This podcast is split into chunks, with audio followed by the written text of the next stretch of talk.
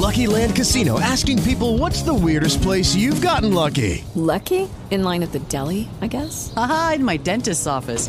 More than once, actually. Do I have to say? Yes, you do. In the car before my kids' PTA meeting. Really? Yes. Excuse me, what's the weirdest place you've gotten lucky? I never win and tell. Well, there you have it. You can get lucky anywhere playing at LuckyLandSlots.com. Play for free right now. Are you feeling lucky? No purchase necessary. Void where prohibited by law. 18 plus. Terms and conditions apply. See website for details.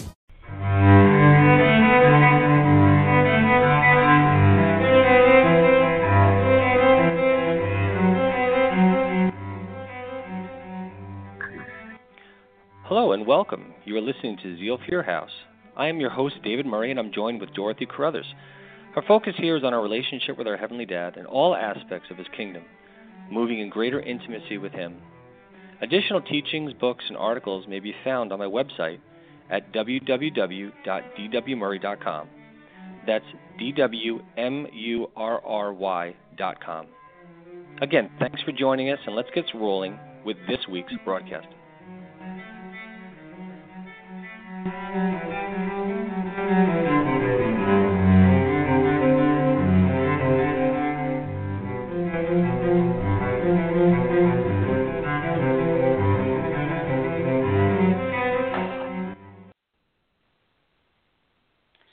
evening. Thank you for calling, uh, joining us at Zeal for Your House on, on Blog Talk Radio. This is David Murry. I'm joined with uh, Dorothy Carruthers. Dorothy, how are you?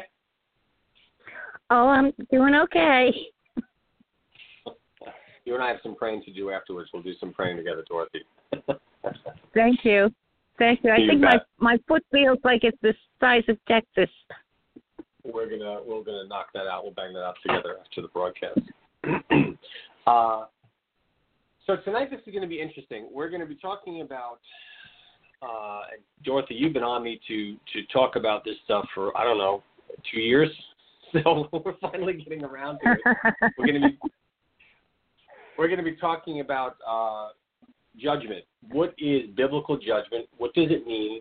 Um, what, what seems to be conflicting scriptures. We know that the Bible doesn't does not contradict itself. We just do not have the understanding, haven't apprehended the mind, will, and intention of the Lord Jesus Christ on any matter that seems to be contradictory. So uh, God isn't schizophrenic.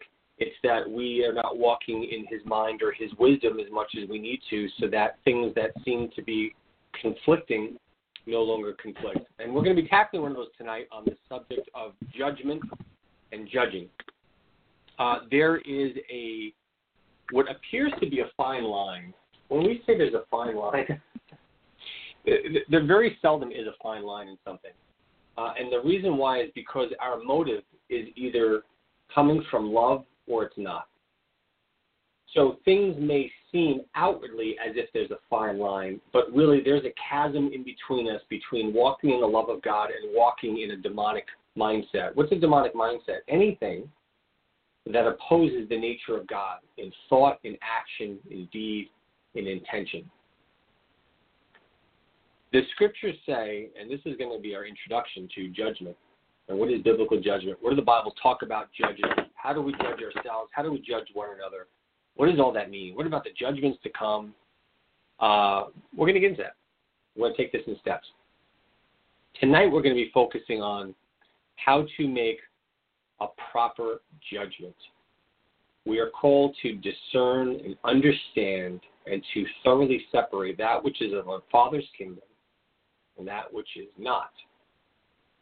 Before we can ever properly discern whether something is of God or not, we have to first allow God to deal with our pains and wounds. As I look back over my notes in the next couple of weeks, I'll be talking about some insights of what God is doing in 2018. I'm going to recap some of the things that I've shared in the last couple of years, and we will look where we're at in that timeline. We'll discuss some things that have been fulfilled, things that have taken place already, and the roadmap of where Father is continuing to take his church. Um, we're going to get into that. But before we can discuss any topic, we have to allow the Lord Jesus Christ to have permission to knock on the door of our heart, as he is saying to the church in Revelation, and to allow Him to deal with our hurt and our pains. The confusion that's taking place in much of this hour within the body of Christ is because we are not allowing God to deal with our issues. And to the degree we do not allow the Lord Jesus Christ to come into every door of our heart, to the degree that we allow him in as our Savior, but then we do not allow him to deal with other areas that he wants to clean up and transform us and renew our mind and take every thought captive and see him as the day star dawning within our heart um, is the degree it will simply be impossible to understand what he's doing because the wisdom of God, the scriptures say, is foolishness to man. And if we are not walking by the mind of Christ, we are walking by the carnal minded man, which Romans chapter 6 says opposes him. The carnal minded man will never, ever agree with the mind of the Holy Spirit. And the Bible says it's impossible to do that. So anytime that we are not allowing ourselves to walk in His love, in His nature, with His mindset, we usually can trace that back to an issue that we are dealing with or not allowing Him to deal with us. And it starts with our belief system. So, judgment, that's why judgment is so confusing in this hour, because there's not a lot of teaching and talk on how to properly judge because before we can judge, we have to look at the motives of our belief systems, the motives of our heart. And if we're not willing to look at uh, things that are difficult, we will turn to things that are easy to listen to, convenient, comfortable, exciting. We will talk about things to come because they allow us to not have to look at our own garbage, our own hurts and anger and fear and pain and disappointments. And so we turn to what Jesus said would take place in the end times, that the love of the church would grow cold, and that we would turn to doctrines that um, that will toss us about to and fro. Until we are willing to look at the mind of Christ and where we come into alignment with that we are completely loved by Him, fully pleasing, absolutely complete. For those of you tuning in and are new, I'm going to give you a couple scriptures to look up. 2 Corinthians 5:21, Colossians 1:21, Ephesians 1:4, Hebrews 10:10, Ephesians 1:6, 1 Corinthians 6 and 11. These scriptures, just for starters, say we're righteous, blameless, holy, sanctified, and 100% of the time, 100% accepted in the eyes of our Father. Until we walk in that reality, until we are at least aware that that's our reality, how Father God sees us, and then we can begin the process of beginning to reject the lies that we are unworthy of love, that we are conditionally accepted, that we have conditional self worth, that our value can go up and down. Until we're willing to look at those beliefs as lies and accept them as lies and accept that we are fully pleasing because of the gift of righteousness, we can never grow into maturity. And the body of Christ are all called, Ephesians 4:11, to grow into the full statue of Jesus Christ. Every one of you that is listening are called to be an elder. An elder is not a title in God's kingdom, it is a place of spiritual maturity. And it's apprehended by our belief system. There's no special anointed people. God did not call up some of us to become anointed elders. That is garbage. Every one of you listening are called to walk in the full stature of Jesus Christ. Every one of you have giftings, many of them dormant that you are not even aware that exist. But you're called to act as elders to the next spiritual generation that are coming up. So, let's begin. Um, there are different judgments that the Word of God talks about that's something that we first have to understand. There are many judgments talked about in the Bible in the different ages that have taken place. Uh, there are judgments in the present age, and there are judgments to come. The present age judgment was fulfilled in Christ. There is a judgment in the church age. That judgment took place at the cross. There are judgments in the future age to come that will take place. We are not going to discuss those right now. I'm going to be talking about those. What I want us to hone in on is one principle that, I, that I'm going to repeat myself with. Every judgment, there's a God side and there's a man side. To every aspect of God's kingdom, there's a God side, there's a man side, because He created us for relationship and intimacy. Everything He declares affects us, and everything we do affects our walk with our Father God. Nothing exists in a vacuum. It could, but the scriptures say He did not create us for that. He created us for fellowship, for intimacy. Before we go on, let's talk about what uh, the word judgment is. The scriptures that I'm going to talk about that talk about judging is the Greek word krino. It means to properly separate, to distinguish, to decide, to come to a choice, to a, excuse me, a choice to separate. Okay? The scriptures that I'm going to be citing to you where the word judgment is used, it's the Greek word krino, and it means to separate, to choose, to distinguish. Okay? The scriptures that we're going to use to gain understanding are the, the basic foundation ones are Matthew 7 and John 7. Matthew 7 1 says, Do not judge, or you too will be judged. Now, here's where the body of Christ has gotten tripped up. In John 7 24, it says, Do not judge according to appearance, but make a righteous judgment. So, Matthew 7, Jesus is saying, Don't you dare judge, or you're going to be judged. In John 7, he says, There's a way, a proper way to judge. We don't judge by appearance, but make a righteous judgment. Same Greek word used in those scriptures. So here's where we're going to start as a baseline, guys. There is a biblical, scriptural, godly kingdom way to judge. And what we judge are actions.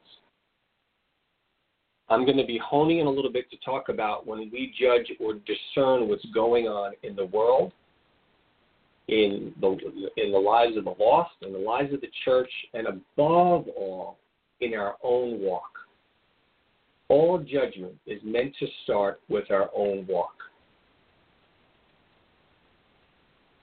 The proper way to judge is to look at the actions.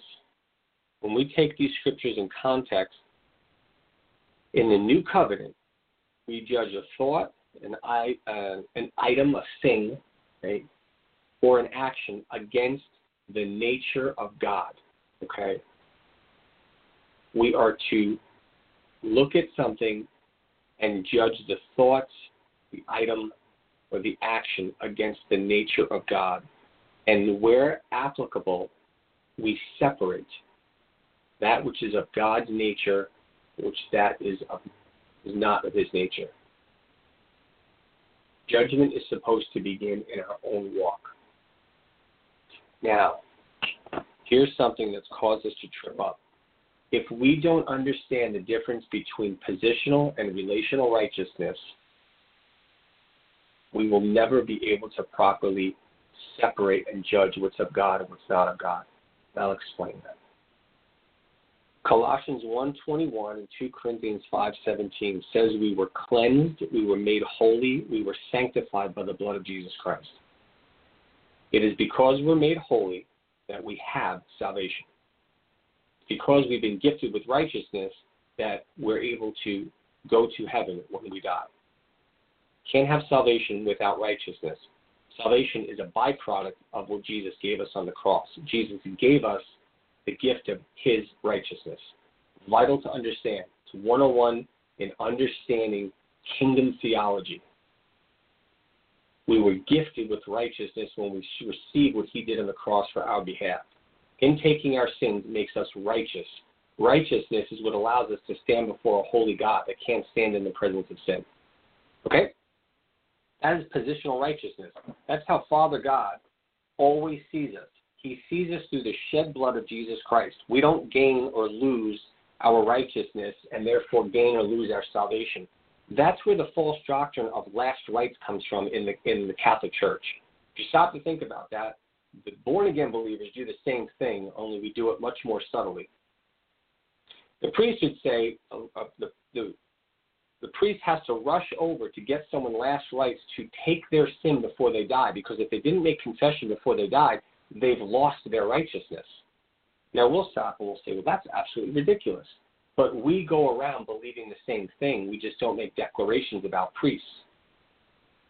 We have a mental false theology about last rites. We do it in our conduct, in our action. We say, well, I, I read my Bible today, I did well, or I didn't outwardly sin, I didn't drink too much diet soda, I'm, I've lost 10 pounds this month. We look to all these outward things to justify ourselves, and we declare ourselves righteous in His eyes. Well, I'm one of the remnant, one of the holy ones. I've got all my outward ducks in a row. I'm spiritually set. I'm walking in righteousness. Uh, but if we lose that, if we stumble, we're afraid we have to get that right, or we're going to lose our last rites before Him that false theology is rampant in our in our in our thinking, and it's it's poison to our relationship with others, poison to our relationship with Jesus Christ. Okay, it's just condemnation. We have to understand we're positionally righteous. Now, how we choose to live is relational righteousness or relational unrighteousness. This is the area where to judge. We don't condemn ourselves, and we certainly don't condemn others. We judge an action of whether or not that action is worthy of a child of God. Is it worthy of the high calling that we were called to in Jesus Christ? Is the action something that will hinder us? Is the action something that will draw us closer to Christ or move us away from the cross? Move us away from hearing his voice feeling the reality of his love in our spirit man, emanating his power and nature through us? Those are the questions we should be asking. It has nothing to do with the person. And again, for those of you who say, well, does that mean we could go on sinning? Zero interest in that conversation. It's a foolish conversation. Anyone who wants to talk about how much we can sin before we're losing our salvation is interested in seeing how much they can sin, or is interested in judging other people by their own self righteousness. I'm not interested in how much someone can sin. I, I, I don't care. I'm not looking to see how much I can sin. I'm looking to figure out how can I see his eyes more clearly, interact in his kingdom more openly, more intimately, how I can feel the reality of his love more intensely, and how I can give that to everyone around me. I want to look like Jesus. I'm far from it, but that's the desire of my heart. I want to walk as Jesus walked. So I'm not interested in, in the things that many of us tend to argue about. Well, how much can we sin? It, it, foolish discussion in my eyes. It's just not one that I'm I'm interested in. That's that's not where our hearts are at. We're heart, we're looking to grow in intimacy, not to see how much we can get away with. At least this audience, I know that's true. Here is one way that we can look and understand, make it real simple when we judge an action. The purpose of judging sin is love. That is the Father's heart. I'm going to give you some scriptures to help you understand that, uh, but, but let that sink in. 1 Corinthians 5 3. For though absent in body, I am present in spirit. And as if I am present, I have already pronounced judgment on the one who did such a thing. Let's stop. The context here is Paul is addressing, he, he, every epistle is a response to a question that took place in the body of Christ fellowshipping in a region. Vital to understand Every epistle is a letter in response to questions sent to Paul. We would get that, line that up against the nature of Jesus Christ, it would clear up so much confusion in the body. Epistles are letters of response inspired by the Holy Spirit that are meant to illuminate the nature of the kingdom. Okay? In First Corinthians, there was fornication going on. There was fornication that was going on in between married in uh, family members and Paul is saying, I pronounce, even though I'm not here, I've heard about this. I'm responding to you now from across uh, across the region, the Greek region. I pronounce judgment on this. Let's keep reading, guys. Scriptures and context are so important. Verse five, which we very rarely finish. We just talk about I've already pronounced judgment. Well, look, even Paul pronounced judgment on the person. Let's keep reading. Verse five says. Hand this man over to Satan for the destruction of the flesh, so that his spirit may be saved on the day of the Lord. The motive of corporate discipline was not anger and wrath. It was to make sure he does not backslide to the point where he forfeits his gift that was given to him. It was love. Love compelled Paul to say, guys, we have to take some desperate measures in this situation because we have to do everything we can to make sure this man remains saved, that he does not become a reprobate. It was love. Example number two, 1 Corinthians 11:31. But if we judged ourselves truly, we would not be judged. But when we are judged by the Lord, we are disciplined so that we may not be condemned along with the world. A lot going on in this verse. What Paul is saying is if we would judge ourselves, which we're told to do, judge ourselves, separate, examine our thoughts, examine our actions, examine our belief systems. Right? So many times, guys, all we care about is our conduct. And Jesus openly, I don't want to say this again and again, but it needs to sink into the church. Jesus condemned the outward perfection of the Pharisees. God was always looking to get at the heart, and He is always looking to do that today. He's not interested in the outward actions unless it is a byproduct of a transformed life that comes from the inside of us. That's where it must start. If we would judge ourselves, Paul says, truly we would not be judged. But when we are judged by the Lord, we are disciplined so that we may not be condemned along with the world. So we look at here, the word judgment and discipline are used synonymously. Judgment or to separate, to discern, to divide the action was a form of discipline by the Lord so that we would not be condemned once again, so that we would not run the risk of backsliding so much that one day we wake up and say, I just, I don't believe any of this. I don't want anything to do with God. And for so many that are afraid, saying, well, how much can, you know, there, there's a genuine concern because of the nonsense that's been taught that we have to be afraid, you know, am I truly saved? Guys, if you've accepted Christ and you love Him, You've received him. With a heartfelt confession, you've received the gift of the Holy Spirit. Anyone who wants to know that they are saved and has made that decision has not lost their salvation. God never takes salvation, we reject it. We reject it. You won't find any scripture where it says he takes the salvation away from someone's heart.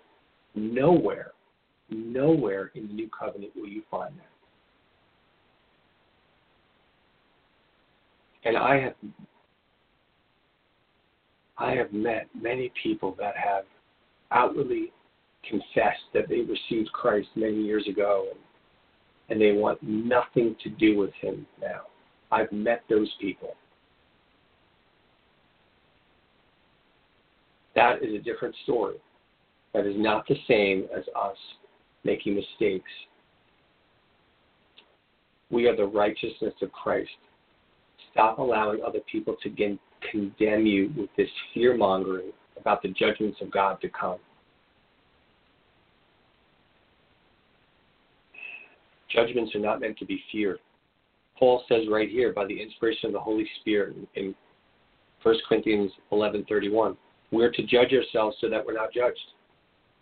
Why would we fear the judgments of God if the judgments of God are meant to set us free? I welcome God's judgments. I ask Him all the time, Lord, show me. Put your hand upon me. I remember when I first started doing that years ago, and I, I, I was so much younger. I'd say, Lord, you know, I don't even trust myself. You just judge me. Just be gentle. And then one day the Lord said, You know what, David? You don't have to ask me to be gentle my nature won't change whether or not you think it will or not. You can't change my nature. You don't need to ask me to be gentle. I am who I am. And I will do everything in love. That's scripture. What he spoke to me was just confirming his word. God is love. Everything, every discipline he does. The scriptures say that a person who does not discipline his child hates his child. But we look at judgment, again, going back to our motives. If it's not rooted in love, guys, we've got a major issue. We've got a major problem in our heart that's running contrary to the heart of Jesus Christ. He died and took the judgments upon us so that we would not be judged. His desire is for everyone to escape the judgments to come. But I don't want to get off track. We're talking about judging people, judging this hour. I'm not talking about God's judgments. We're talking about the man side of judgments. How we discern and separate and, and divide actions and what is the attitude of our heart. Attitude of our heart. Here's the litmus test, guys. Biblical judgment is rooted in love and restoration. The motive, the kingdom motive of God's judging is love. The litmus test, when we're looking at a person, we're thinking about the lost, thinking about this nation, let's talk about the United States or ourselves, and we say we're not judging them personally. You know, we're not. No, I'm not. I, I I'm holding on to a right. It's a righteous judgment. No, no, no. Even Jesus got angry. Well, until we're doing the things that Jesus did on the earth, we need to really be careful before we so easily throw around that we're judging the way Jesus did. If our life doesn't really reflect His nature, we can't be so confident that that we're judging after His heart. Right. So we just we really need to be careful. But here's the litmus test. Do we ask God to show us what's motivating our heart? What's the root emotion that's coming up? Is it rooted in lies, anger, wrath, pain, a sense of being vindicated? Right? Do we want to be vindicated? Do we see a sense of pleasure when we think about the judgments to come and believe we'll escape them? And yeah, but boy, those lost that that we were once, and you were once, right? Those lost, they're just going to get what they deserve. No love in it. If it was up to us,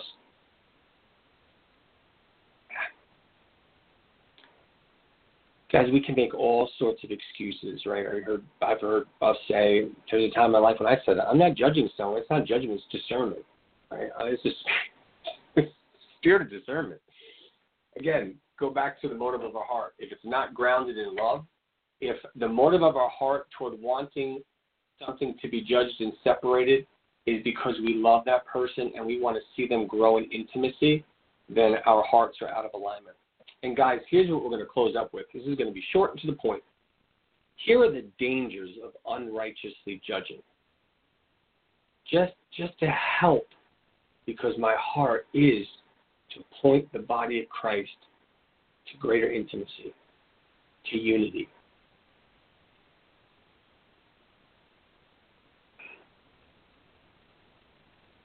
Maybe this will resonate for some of us. The dangers of an unrighteous judgment. Let's go to Revelations 12:10. Then I heard a loud voice in heaven say, Now have come the salvation and the power and the kingdom of our God and the authority of his Messiah. For the accuser of our brothers and sisters, who accuses them before our God day and night, has been hurled down. Guys, when we do not see ourselves the way the Lord does, we will not judge based upon righteousness. Righteousness means to separate what's of His nature and what's not for the purpose of restoration, and that is to be motivated by love. Say that again. Judging by righteousness or making a righteous judgment is not based upon our conduct or how holy we think we are. Making a righteous judgment means I recognize this thing, this item, this action, this intention runs contrary to God's nature of holiness and love and purity and intimacy. And because of that, this thing, this action, this emotion, this belief hinders myself or this other person from experiencing the love, the reconciliation, the intimacy with Father, Son, and Holy Spirit.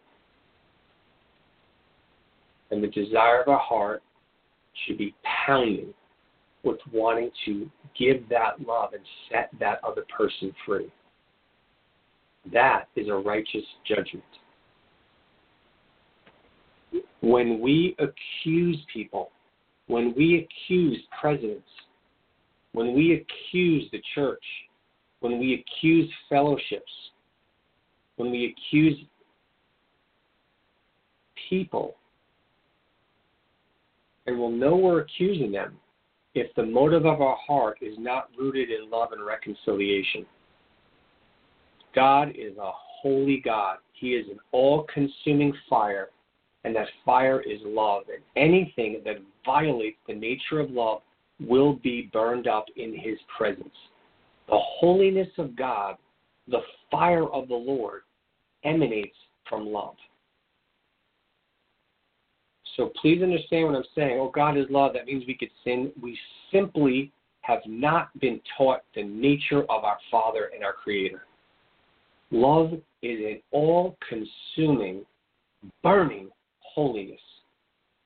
So for those of us in the church that don't have love, we come under the refining hand of God's fire until all that remains is His nature Love manifests in holiness. Judgments are meant to separate the things that prevent us from moving in love and holiness. That's as simple as it gets. When we do not judge from that heart, from love and restoration, we join with the accuser of our brethren. It is a demonically inspired mindset. It is based upon demonic belief systems that say our worth and our value go up and down based upon performance. It says there are standards we must live by to be accepted, to accept ourselves, and to be considered holy. They're all lies. They're rooted in accusation, hurt, anger, shame, condemnation. Guys, all of this is satanic in origin the, the body of Christ, much of the body of Christ is living rooted in a satanic mindset, and we are just slinging accusations from one camp to the other, thinking we're in the camp that's holy. Litmus test, in a camp that's holy, uh, you're going to manifest love.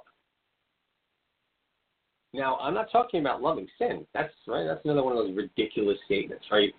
extremes, no theological root behind them. Right? we hate sin. We love God's creation. That's it. It's real simple. The Bible says when we were sinners, right, when we were steeped in sin, did not have the Holy Spirit in us, Jesus died to redeem us. We have to take that same mindset, and we just simply refuse to do it. The church refuses to take that mindset. And we will stand before the Lord one day for that. When he comes back, we will give an account. I had my word. I gave you my word. I sent you my messengers. Why did you refuse to bend from a demonic mindset that ran contrary to my heart and my nature? Why did you have no intention, no desire to redeem anyone? Why did you have no desire to change that thinking? Now, guys, it's not fear and condemnation. That the scriptures tell us that, that anything that's not of Him will be burned up as wood, hay, uh, hay and stubble, and that whatever remains that we did, that's of gold and fine, uh, precious stones, will be kept. Doesn't mean heaven we're going to throw in hell. It just means we're going to suffer loss. The scriptures say, and as one escaping through fire, the refiner's fire. Better if we just do it now because we get to enjoy the gift of this life with our Lord now and it blesses his heart. People say, "Oh, you, you oh, David, don't you want the judgments to come? Don't you want Jesus to return?" Yet, guys, every being, every part of my fiber wants to sit at his throne room without any effort. Sometimes it's work to, to press in and to abide in the Spirit. Sometimes I get pressed in on all sides, and sometimes it's work and I get weary. I'm looking forward to the day where I'm just I'm just in the kingdom of spirit, soul, and body.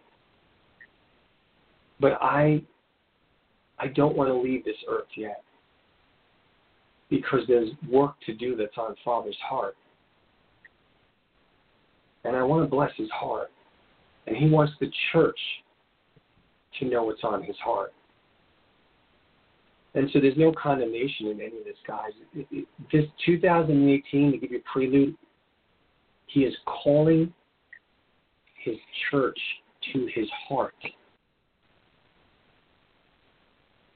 Guys, when we judge unrighteously and we enter in agreement with the accuser of the brethren, we open up all sorts of demonic doorways into our soul. Galatians 6 8 says, He who sows to the flesh will reap death. He's talking to believers. He says, He who sows to the Spirit will reap life eternal. You can't sow salvation, right? You cannot sow salvation. He's talking to born again believers, and he's saying, if you sow to the demonic realm, you're going to reap death all over your life relationships, spouses, children, friendships, workplace, the body of Christ, the strangers, your neighbors. You will reap death. Yeah, no wonder why you're going to be begging to, for God to come back because your life will be a mess. If you sow to God's kingdom and His nature and His beliefs about you and how much He loves you, you will sow the peace and the power of the kingdom. And that will manifest in your children, in their children's children's lives, in the lives of your spouse, your friends, your neighbors, the lost, the strangers. 1 Samuel 15:23 says, this is Samuel the prophet teaching, saying rebellion is a sin as witchcraft and iniquity. Guys, look that up. Look up witchcraft, rebellion, and the sin of witchcraft and iniquity. It's not pretty. When we do not walk by God's belief system, when we begin to engage in emotions willfully, the Bible says take every thought captive and be angry and sin not, right? We're angry and we sin not, guys. Real simple for those of you that like, like, what does that mean? You're angry at sin. You don't sin by walking out of love. We hate sin because sin is destructive. We don't hate sin so that we can judge people.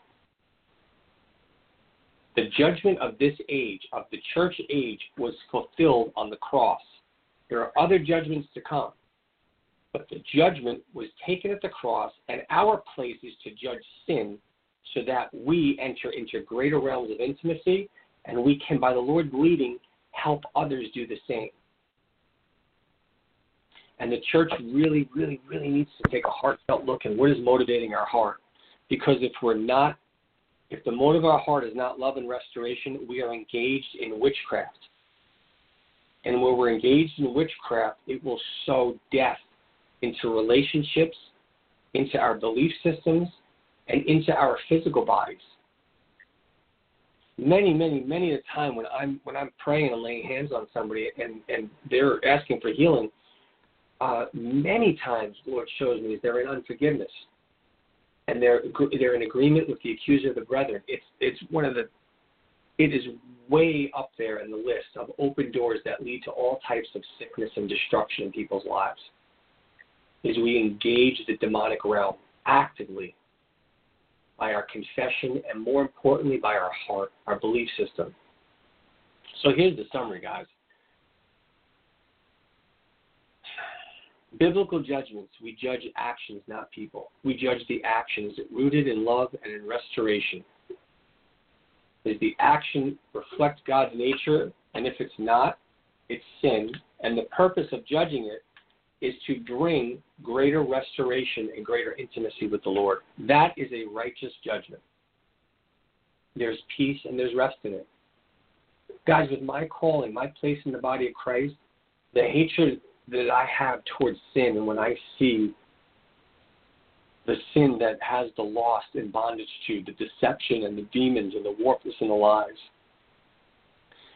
when the Lord takes me in journeys and I see the church and He speaks to me about the condition of the body of Christ and I see the, de- the deception, the lies, and the sin that has us ensnared, and I can't articulate to the rage that courses through my body, but it's not rage in any of you.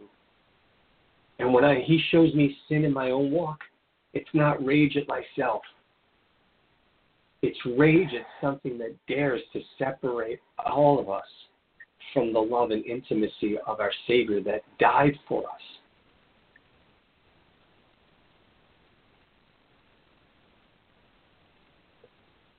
So, guys, I, my prayer for all of us, myself included, we're all in this together,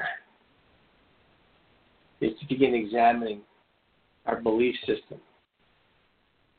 My website, dwmurry.com, I go into this in great detail the righteousness of Christ, how to take thought captives, who we truly are as His children.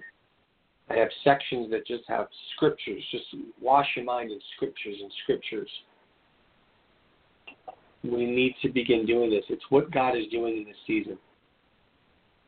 Guys, the Lord Jesus Christ is not coming back in 2018. Now, if he does, and I'm wrong, you can tell me I'm wrong, and, and, I'll be well. Yeah, here we are. I was wrong, guys. There's more work to do. There's more work to do. Since I came on the air at 15, I've been very open and transparent in sharing what Father wants to do at each point of the season, and we'll recap some of those things in the next month or so. Because in order for us to understand where we're going, we have to look at where we came from. Um, a pet peeve of mine is when when you know we say all sorts of different things and then they're just forgotten, swept under the rug, and there's no accountability, there's no explanation, there's no understanding. Things are always shifting in the spirit, um, but then there comes to a point where things are just silly. Right? We need to call a spade a spade. Right? The 2018 is a calling to Himself. 2016 and 17 was a call to separation it wasn't a separation of the world, it was a separation of our belief systems. It was a refining of what we choose to believe about ourselves. It was a calling away in our belief systems. 2018 is a season where he's calling the church now to come into intimacy. Some of us have catching up to do.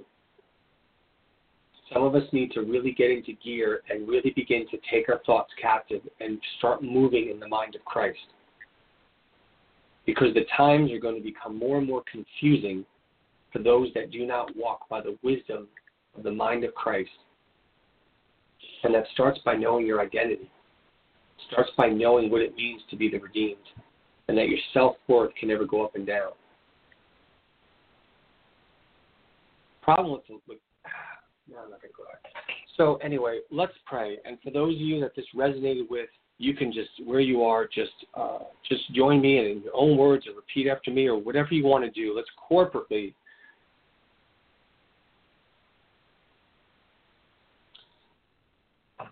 You know, one of the scripture verses I love is, you know, how can two walk on the same path unless they're agreed? And then elsewhere it says, Come, let us reason together, the Lord said, you know, to his children. And so it's on my heart for the body of Christ, for, for anyone that I can reach. That the farthest that this broadcast and my blog, and book that uh, I wrote for the body of Christ will take it, the Lord will take it. Is come, let us go before the, the throne of the Lord together. The plowshares that that will be beaten out of the swords that in the days to come have to start in our heart. We have to first take the swords of anger and bitterness and judgment, self centeredness. And we have to beat those things into plowshares first. We have to get our mind right with the Lord. And so, Heavenly Father, I thank you for your word that is a, a light to our feet And Father, my prayer for the body of Christ in this generation is for the day star of your love to shine within our hearts. That your love and your truth would rise within our hearts and our thinking, and that we would grab a hold of the truths of who we are as your children the things that we've begun to turn to to numb us from our pains, that we would repent of that. That the body of Christ will repent of running from our pain, will repent of agreeing with the accuser of the brethren about ourselves and about this nation, about the lost that you died for. Lord, this nation is divided up into two groups church and the lost. Father, give us your heart toward both. Bless the body of Christ, Lord God. And I ask for a revelation of your love to just shine upon their heart, Lord God. Even as the church shines within my heart, Lord. Bless them with a revelation of your love for them. Lord, I ask in all the areas that have such a poor reflection of your image to give me a revelation that I need in that area to walk in greater union with you, that I would reflect your image with more power, with more love. Pray every sickness in the name of Jesus. Command you come in contact, Holy Spirit. Release the power, the healing power of the kingdom, Lord of Lords, and the King of Kings.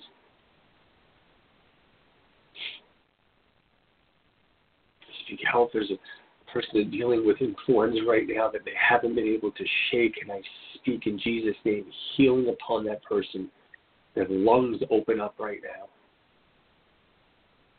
Thank you for easy breathing in Jesus' name.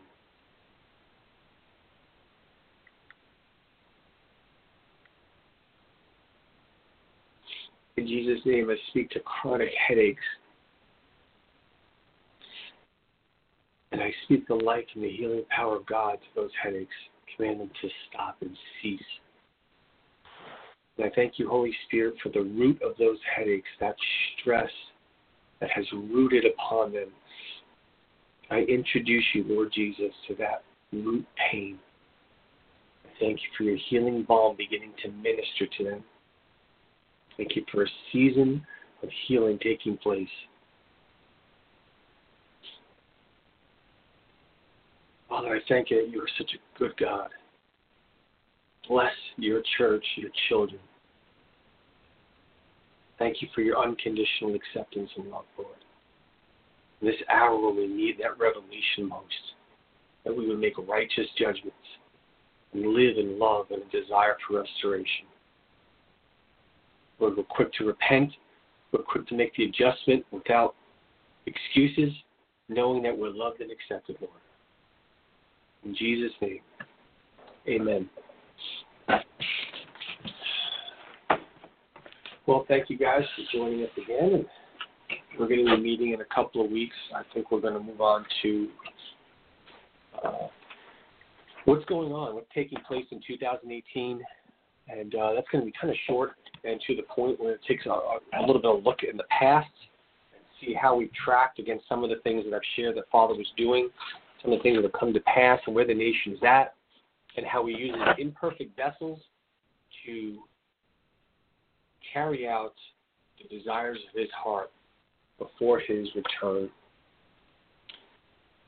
But Dorothy, uh, thank you as always for allowing me to come on here and to just serve the body. It's an honor. so, Dorothy, you have a good night. And uh, is there anything you wanted to add, Dorothy? I'm sorry, I was going to cut you off. Uh, no, just that been very concerned about the body's misunderstanding of the judgments and how they think of Father as being this big old guy with a big beard and a big whip, just waiting to catch him in it, you know. So I'm glad you Yeah. started addressing that. Yeah. Well, we've been taught. Uh, we've been taught. we just haven't been taught properly. You know, uh, we haven't been taught properly, and the time is coming when when there's going to be a those that will teach and true shepherds that will teach. That we're not going to be focused on signs. We're going to be focused on intimacy. and um, that's coming. That's part of what's coming in this season. And so we'll talk more about that. And we're going to talk, guys, about uh, the judgments to come, the different judgments that take place. The Bible talks about judgment. There's all different types of judgments, guys, and that's worth looking into because that'll clean up some other confusion too. Um, you know, there's, there's so many different judgments the Bible talks about in past ages and the ages to come. We just talked about the present age, and um, that's really the most important because that's where we're, that's where we're living. Most of us, anyway. So uh, I'm making fun of myself on that one, guys. So anyway, I'm living in the Thanks I'm living back in the old days myself. I don't like this present age, so I'm going to live in the past. Well, I I understand, Dorothy. I understand. Uh, crack myself up. All right. God bless you guys. Have a wonderful night, Dorothy. I'm going to reach out to you as soon as we get off the air, and I will speak to you guys, Lord willing, in a couple of weeks. God bless you guys. Have a wonderful night.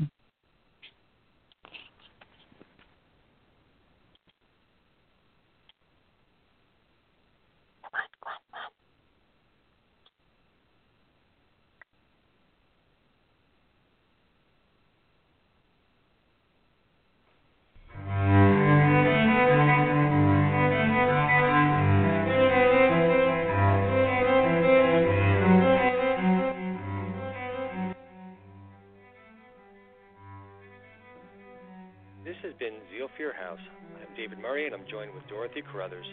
We hope that you were blessed by this week's broadcast. Again, if this was your first time, please stop by my website at www.dwmurry.com. That's D-W-M-U-R-R-Y.com for additional teachings and insights. God bless you, and until next time, please dare to accept the fact that your Heavenly Dad loves you deeply.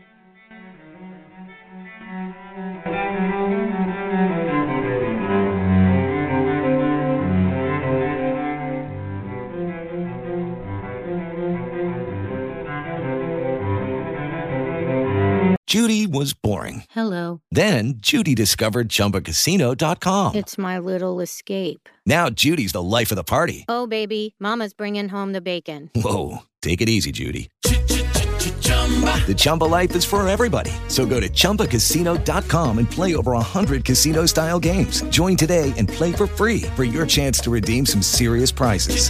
chumba ChumbaCasino.com. No purchase necessary. Void where prohibited by law. 18 plus terms and conditions apply. See website for details.